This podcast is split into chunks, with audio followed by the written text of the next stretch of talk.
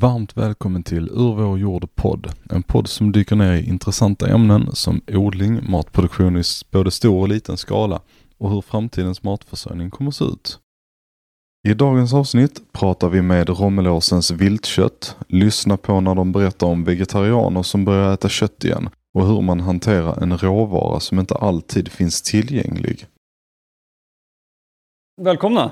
Välkomna Tack. till eh, Östra Rönneholmsvägen. Eh, kul att ha er här. Det ska bli roligt att få höra. Vi har pratat med en hel del olika liksom, producenter och bönder och lite så. Eh, men ni håller på med en liten annan eh, produkt eh, som jag har förstått. Så det är mest eh, vilt, kanske bara vilt. Bara vilt. Bara vilt. vill ni berätta först och främst vilka ni är och vilket företag ni driver? Jag heter Oskar Norberg Eh, har startat Romelåsens viltkött för ett par år sedan. Eh, vi finns i Genarp utanför Lund och eh, är som sagt en vilthanteringsanläggning.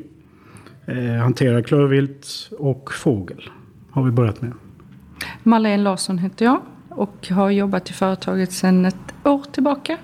Har hand om allt annat i princip utom djuren. Det, det, brukar vara en del att göra utav, utöver allting annat som har med administration och allt liksom, förutom den faktiska produktionen eh, så att säga. Och eh, era produkter då, liksom de vilda, eh, vad sa vi, klövdjur och fågel? Klövvilt, ja, klövvilt och fågel. Eh, och det innefattar väl egentligen säsongen börjar i augusti kan man väl säga. Om man går, utgår från hösten då får vi in lite rådjur och fågel. Eh, och det är gräsand, duva, fasan, Uh, hjälp mig, vad har vi med för fåglar?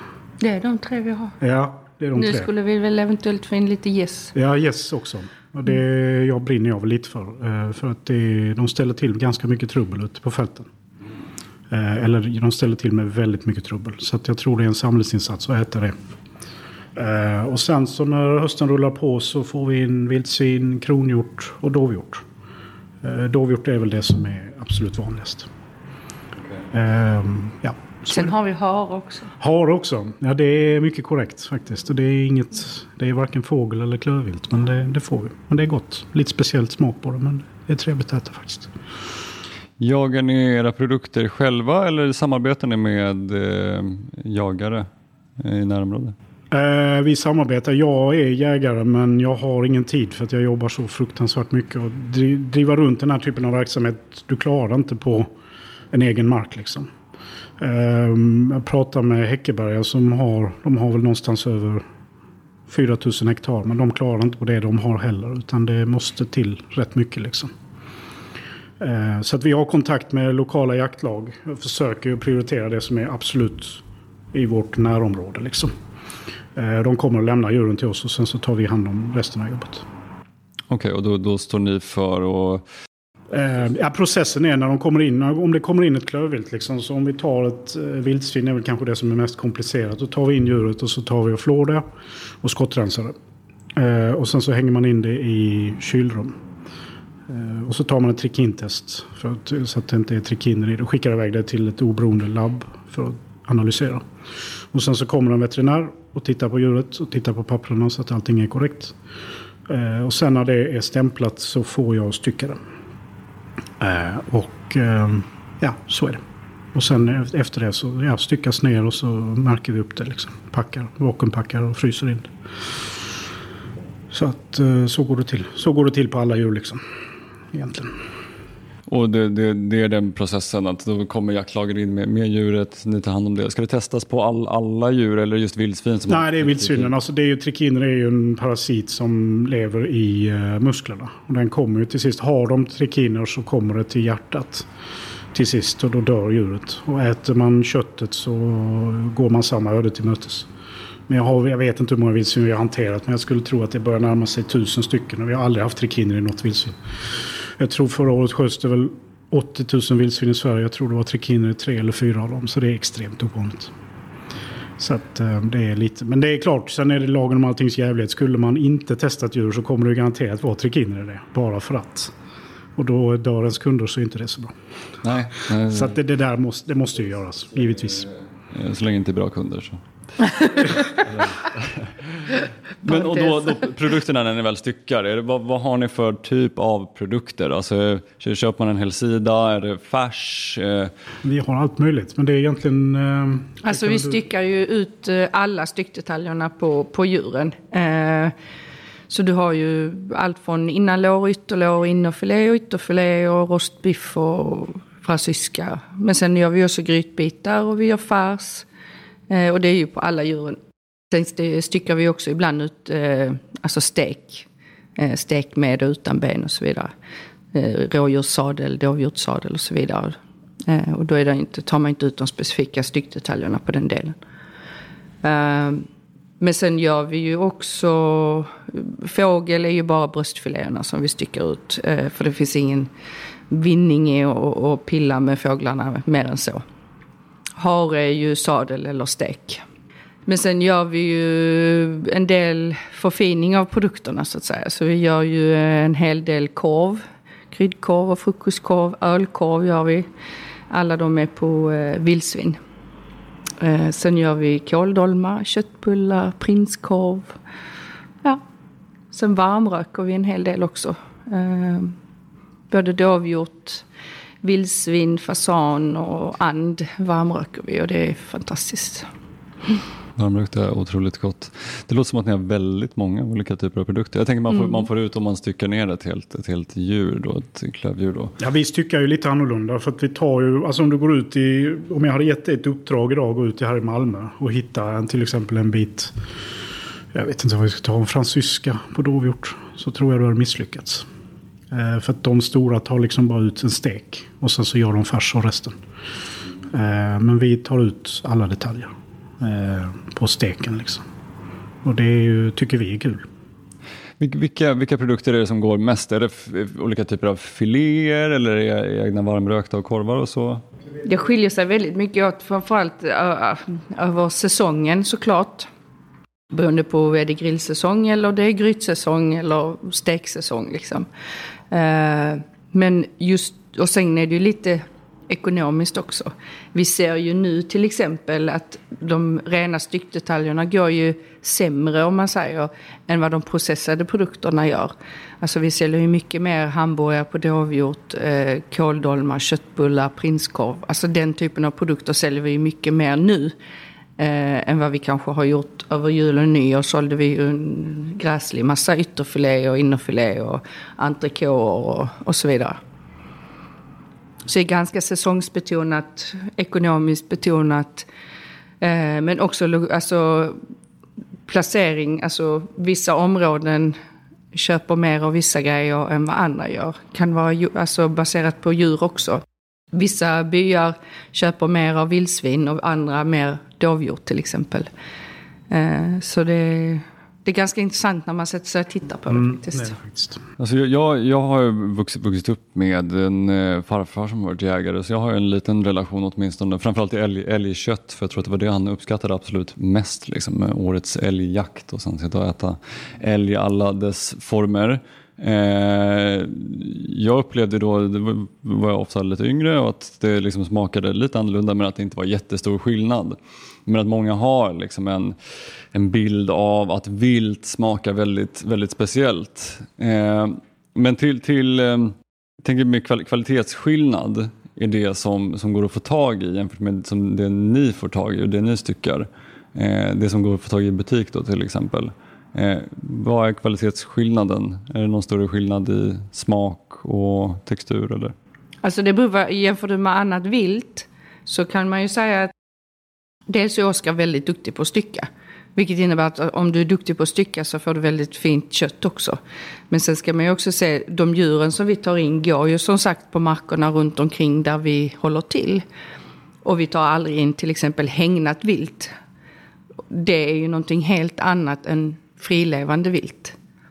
För de äter andra saker, de rör sig på ett helt annat sätt. Vilket innebär att du får ett helt annat kött när du väl har produkten färdig. Liksom. Är det att man, man tillsätter foder? Till Ja, det är Ja, pellets de- de, de käkar. och De sen äter så, pellets. Sen så går de ju i sin egen... De, det är inte så kul att ta upp det, men de går ju i sin egen avföring och äter den också. Liksom. Så att det är ju, de, de testas ju för TBC och det behöver du aldrig göra med ett vilt djur. Liksom. För de rör sig över så mycket större område. Liksom.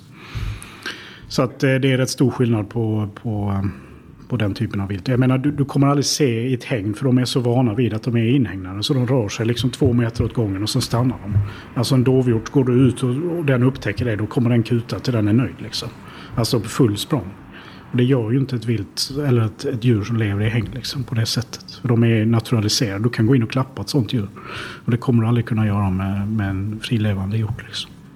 Så det, för mig det går inte att jämföra tyvärr. Alltså. Jag förstår. Smak, smakskillnad på en sån typ av produkt? Nej, jag äter inte hägnat vilt. Jag, kan, alltså, jag har käkat det någon gång men det, det är inte... Alltså det är mer en upplevelse liksom. Det, vi bygger ju mycket av verksamheten på storytelling också. För vi har ju det hämtat ifrån lokalområdet. De har, vi vet ju i vilket område de har rört sig. Eh, och det, det betyder ganska mycket liksom. Jag kan, jag kan tänka mig att skillnaden också blir ifall man matar någonting med pellets och det, det rör sig inom en inhägnad yta mm. jämfört med no, någonting som går runt vilt och äter blandad, blandad kost ja, och precis. blandat med örter. Mm. Och ja, att det faktiskt också, de, de, rör sig väl på ganska stora ja. liksom, områden och sträckor så jag kan tänka mig att både smak och muskler och fibrer blir väldigt, väldigt annorlunda. Ja, du har ju skillnader. Alltså ett djur som Alltså har de det bra i det fria så är de ju, de är ju välmående liksom. Eh, och det är ju skiftande och varierande kost liksom. Det brukar ju ge utslag. Sen har du ju inte på något sätt några, alltså någon påverkan. Alltså du har ju ingen antibiotikor eller du har ju inga alltså stresshormoner. De har ju levt bra, de har stått i godan ro i skogen tills det är slut liksom.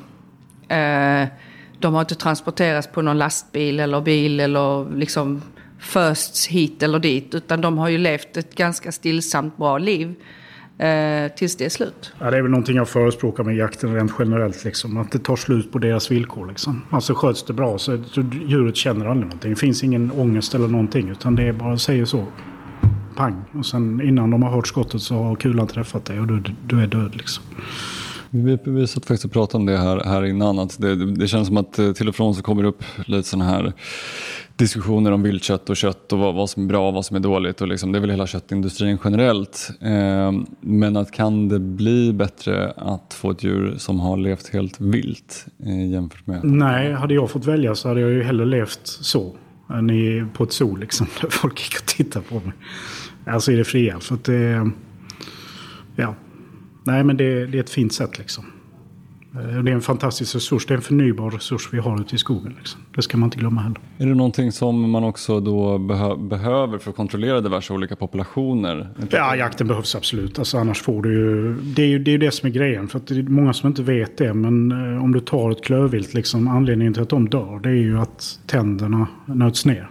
För de käkar en massa grus och grejer som gör att tänderna försvinner. Och då svälter de ihjäl till sist. Och då är jakten framstår den som ganska schysst kan jag känna liksom. För att ett djur, jag vet inte, jag kan inte svara för om de har ångest i sig. Men jag tror att kan du inte tillgodogöra dig din mat så känner du nog att någonting är allvarligt fel. Och det, du svälter inte ihjäl på två dagar utan det tar tid liksom. Men det händer ju att de bara blåser omkull och sen kan de inte resa sig och så dör de liksom. Och det är ju... Ja, jag tror inte de mår jättebra den sista tiden liksom. Och då tycker jag jakten är ett bra avslut liksom om man jämför med det. Ver, verkligen. Men jag tänker också på, på, just det här med att kontrollera mot, ni, ni nämnde här till, till exempel med gässen. Eh, att, att det kan också göra skada kanske då ifall det är fler eller för stora populationer av, eh, jag, jag, har, jag har ju bara via, via liksom amerikanska jägare som pratar om diverse olika nu på Hawaii eller något sånt där, att det är någon form av eh, hjort där som är jätteinvasiv och därför måste de skjuta ner den eller grisar någonstans och därför måste man kontrollera dem. Finns det någon sån typ av liksom, grej i Sverige man också behöver göra, att man måste kontrollera populationer? Absolut, det var ju när jag började med det här så var ju vildsvinsstammen bara stack rakt upp liksom. Eh, och då började vi ju, vi kontaktade ju mycket lokala ja, eh, människor som sa det att ja, men vi måste ha hjälp att bli av med köttet. Liksom. Så att kan du ta djuren så är det kanon. Och så gick de ut och jagade på nätterna liksom, och sköt ett par vildsvin och så kom de med dem och det var ju kul.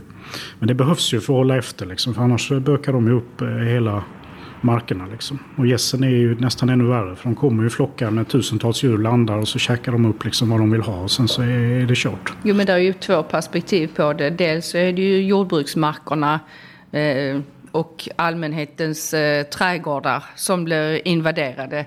Eh, vi ser ju ut i Genarp där vi håller till. Där är ju så oerhört mycket dovhjort som går in i trädgårdarna. äter upp folks blommor och gud vet allt i trädgårdarna. Men även eh, ute på fälten kommer det hundra dovhjortar som lägger sig på, på ett sädesfält. Det blir ju enorma förluster, eh, alltså grödorna blir förstörda. Men sen är det ju också sjukdomar finns ju också bland djur. Och håller man inte efter stammarna så blir det ju sjukdomar i stammarna. Ja, så är det. Du vill, du vill ju, alltså jakten är ju ett sätt för att ta bort liksom djur med, jag ska inte säga dåliga anlag, men liksom det kan vara ett djur som kommer som har en bruten klöv till exempel. Då skjuter du det djuret. Och då är det ju inte dumt liksom.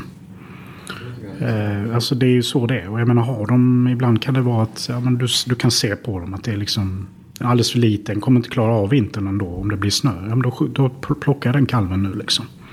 Eller en äldre hind liksom. Ja men hon svälter ihjäl nästa år. Då tar jag och plockar henne liksom.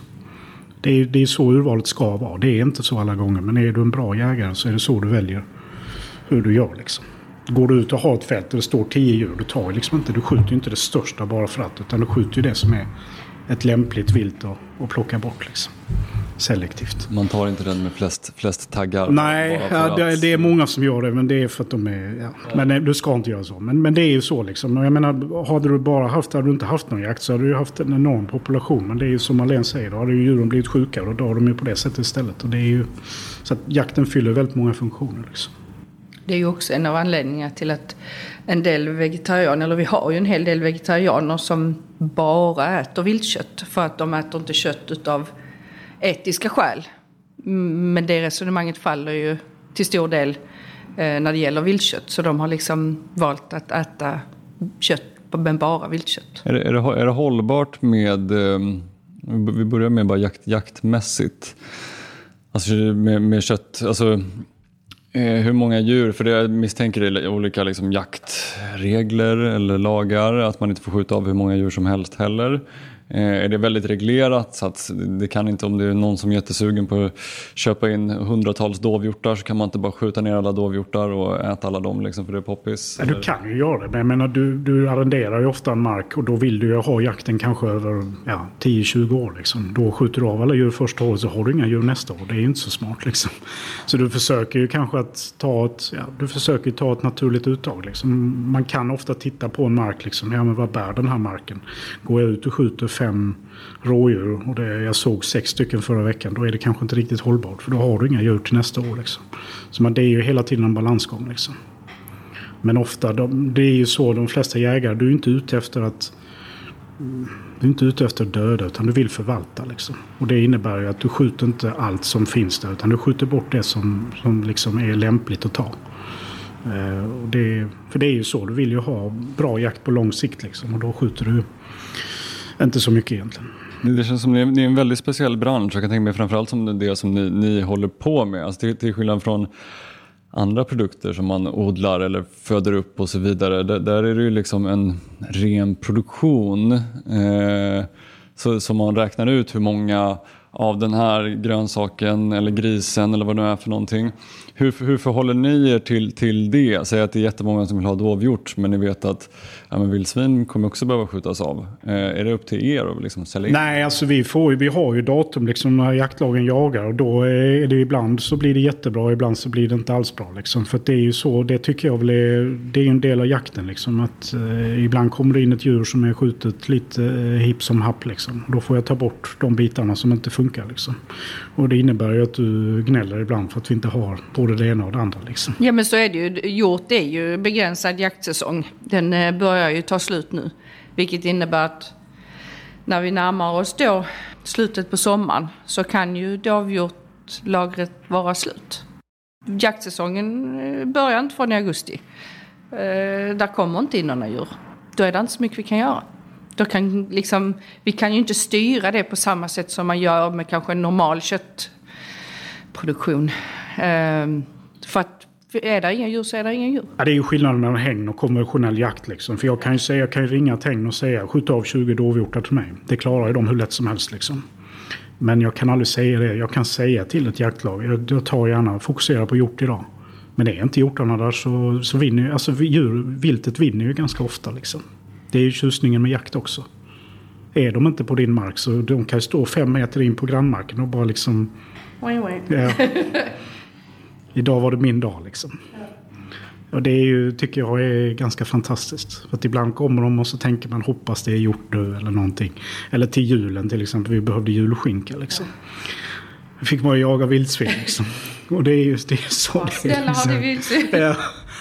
Det är så det är liksom. Och då var det ingen som hade vildsvin. Och sen så var det någon som ringde mig som jag inte hade haft kontakt med innan. Ja, jag har lite vildsvin till dig. Men vad bra, kom hit med dem. Liksom. Så det är ju så. Jag är väldigt, jag är väldigt eh, ojämn flöde liksom. Vilket ställer till en hel del. Ja, så det är ju svårt också för vi vet ju aldrig varken hur mycket vi får in, eh, hur mycket vi kommer att sälja. För det skiljer sig så oerhört mycket från år till år.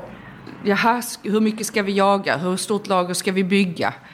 Ja, för att det ska vara liksom ända till nästa jaktsäsong.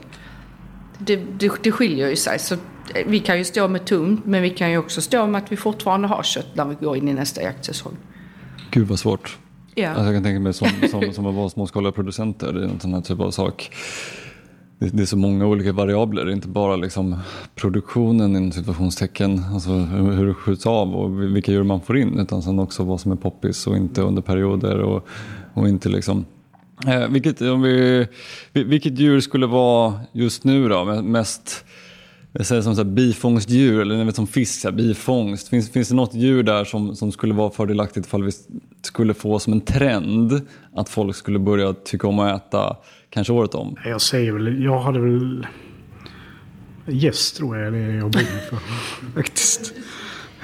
Du är helt slöt in på Ja, det har jag gjort. Fattar inte den grejen alls. Nej, men vad, vad väljer du då?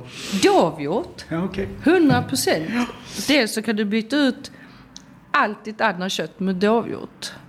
Därför att det är, har inte alls den här distinkta viltsmaken som många kan tycka att vildsvin eller kronhjort till exempel har. Det är ett ganska enkelt kött att äta. Och du har alla styckdetaljer. Du kan göra en stek. Du kan göra eh, liksom... Du kan göra köttfärssås eller chili con carne eller eh, du kan göra en gryta på det. Du, du kan göra vad som helst. Du kan grilla ett innanlåt till exempel. Det- det- Och det är den som är mest, mest populär också bland, bland kunder med just dovhjort. Dovhjort och vildsvin tillsammans tror Ja, jag skulle... lite olika användningsområden på dem. Men alltså dovhjorten är väl det. Det är väldigt snällt som Marlene säger. Liksom, så att det är väldigt lätt att, att sälja in folk på. Ja, men jag har aldrig lagat vilt. Vad ska jag välja? Ja, men ta en bit. Ta en bit dovhjort liksom.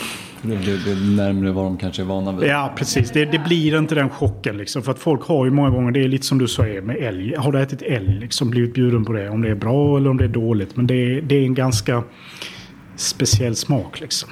Väldigt. Eh, men dovhjorten är ju... Ja, den är ju mycket, mycket mildare liksom. Just det, vildsvinen, jag har sett eh, att det kommit till nästa åren liksom, så här initiativ om att ät mer vildsvin, liksom, så svenska folket. Eh, finns, finns någon upp mot Hör, Carl, Carlsberger. Eh, det vill jag inte någon annan typ av gård. Men att det kommer massa sådana initiativ att vi ska börja äta vildsvin för att det då har varit alldeles för, för många och för att de tydligen då också kan föröka sig ganska, ganska snabbt. Liksom. Ja, dovhjorten, dovhjorten får ju i regel en, en, eh, eh, en kalv per år. Liksom. Ett vildsvin kan ju få allt mellan ja, tre till kanske åtta, nio ungar. Liksom. Och överlever då många av dem så förstår man ju själv att de blir ju könsmogna sen efter kanske ett, ett och ett halvt år. Och får du då ett par suggor, eller ja, så har du liksom, det händer ju rätt snabbt att det, det börjar eh, eh, växa till sig. Liksom. Eh, Så att det är klart att är det ingen jakt på ett område så då kan det ju rätt snabbt bli problem. Så är det. Jag tänker mig eh, i, i, just det här med jakt då, att vi- i, i diskussionen så har det varit mycket att men vissa grejer är väldigt fint och att då har inte alla tillgång till det. Det brukar alltid komma upp i den här debatten. Liksom. Eh, och att if, ifall det är vissa som kan äta det och att vissa grejer skjuts av. Ifall alla då skulle vilja äta dovhjort till exempel. Att, att det, det är väldigt begränsat. Men då, det, det som jag tycker är intressant är vilket djur hade vi då kunnat man producerar ju inte de här djuren, utan de gör ju det själva och det är det som är liksom charmen i, i hela grejen med vilt. Liksom. Men, men vilka djur skulle man liksom kunna föda fler människor så att fler skulle börja äta vilt? Eh, som du säger, yes, är det någonting som kanske inte ens finns på menyn idag eller folk tänker sig ens att man skulle äta gås men att det finns jättemycket gäss som vi skulle kunna skjuta av och göra något gott med? Jag tror väl egentligen det är väl där vi står. Jag får inte säga yes för henne nu så jag tar och väljer en annan väg. Men, eh, men jag tror egentligen att skulle man välja en väg för viltet så skulle det vara lättare att få ut köttet. Och då tror jag både dovhjort och, och vildsvin skulle gå och prångla ut liksom, till skolor, äldreboenden och liknande. Liksom, på ett ganska rimligt sätt faktiskt. För vi kan ju försörja många, många fler med kött Ja, från vilt än vad vi gör idag. Det kan vi absolut. Okej, vad intressant. Så egentligen, och, och, och så som det ser ut idag med matpriserna, köttpriserna i butiken, så är egentligen inte, alltså differensen mellan viltkött och, och kött i matbutiken är inte så himla stor längre. Får jag fråga, vad, vad, vad är pris, priserna på ett ungefär? Alltså vi säger antingen i procentsats eller ifall ni har någonting konkret i en färs eller en... Färsen till exempel, dovhjortsfärsen ligger på 199 kronor kilot, vildsvinsfärsen 189. Så egentligen är ju inte differensen så stor. Jag skulle säga att den är väldigt liten om inte lägre. Alltså det skulle, skulle, skulle vara ett djur som har levt likadant som ett vilt djur i så fall. Och, som, och då pratar vi ju liksom den eko, ekonöt, nötköttet som, som har blivit masserat och vad det nu är för någonting. Men liksom, då, då är vi uppe på mer än 190. Jag kollar på priserna nu på en producent här för någon vecka sedan och de låg faktiskt rätt långt över vad vi tar för, för vår färs. Då ska man ju komma ihåg det att ja, vi styckar ju ganska... Alltså det är ju, färsen är väldigt uppskattad för det är fint kött vi mal ner liksom. Och den är väldigt användbar liksom på viltet. Färs på vilt är ju något helt annat än den färs som du köper i butiken. Ja, jag skulle nog vilja säga det faktiskt. Det, är ju, det är ju kött, Ja, det är rent kött. om man säger så. Mm. Det är låg fett, väldigt låg fetthalt i framförallt dovhjort. Jag tror den ligger på 4% fett. Så det är ju inte speciellt mycket liksom. Så vi mal egentligen aldrig ner någonting annat än rent kött liksom. Det är jätteintressant. Alltså med, med tanke på dagens, eh, dagens situation och priser. Och vi, vi hade, en intervju här igår med ett par eh, säga, grisproducenter. Alltså de eh, födde upp grisar. Och då har alltså foderkostnaderna eh, har gått upp med nästan fyra gånger så mycket. Så att, eh, och de kan inte höja sina priser mer än vad, vad de har idag. Liksom. Men nu går de plus minus eh, på grund av att foderkostnaderna är så höga. Eh, det här är ju minst sagt fördelaktigt för då en, en vilt, vilt produkt. Eh, och det känns ju som att den här diskussionen borde tas upp.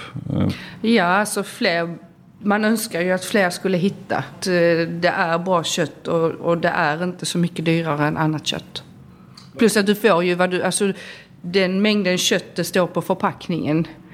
Det är det som också ligger kvar på tallriken. För att det är inte mörat med någon koksaltlösning. Det är inte, det är inte en, i färsen till exempel så är det ju bara kött vi maler ner. Inte en massa restprodukter om man säger så. Eh, så att det, det är inte en massa vätska som steks bort eller koks bort eller vad det nu än må vara. Utan den mängden som står på förpackning, det är det du har på tallriken. Var, varför tror ni folk är tveksamma till, eh, till att välja vilt? Är det för att det inte finns tillgängligt? För att de inte Ja, det är, det är dels det tror jag. För att det var som jag sa innan. Liksom gå ut här i Malmö och titta och hitta någonting. Alltså det, det är inte speciellt, det är inte speciellt attraktivt det som finns heller. Liksom, utan det är en stek, nätad stek som ligger längst ner i en frysbox och så tappad vack på den. Det, det ser inte så gott ut liksom. Ehm, del, dels det, men sen är det också många som kommer in till oss och frågar ah, vad ska jag göra med det här? Alltså vetskapen är tyvärr lite för låg när det gäller viltet. Liksom. Det är, folk är nog lite rädda för att testa. Liksom. Men sen är det ju många gånger när de väl har testat så kommer de tillbaka och jagar den. Liksom. Men det här låter ju som ett ypperligt tillfälle att få tag i era produkter. Eh, framförallt i sådana här ekonomiskt krisande tider där vi försöker hitta bra alternativ till de, förlåt för att jag säger skitprodukterna som finns, finns på hyllan. Liksom.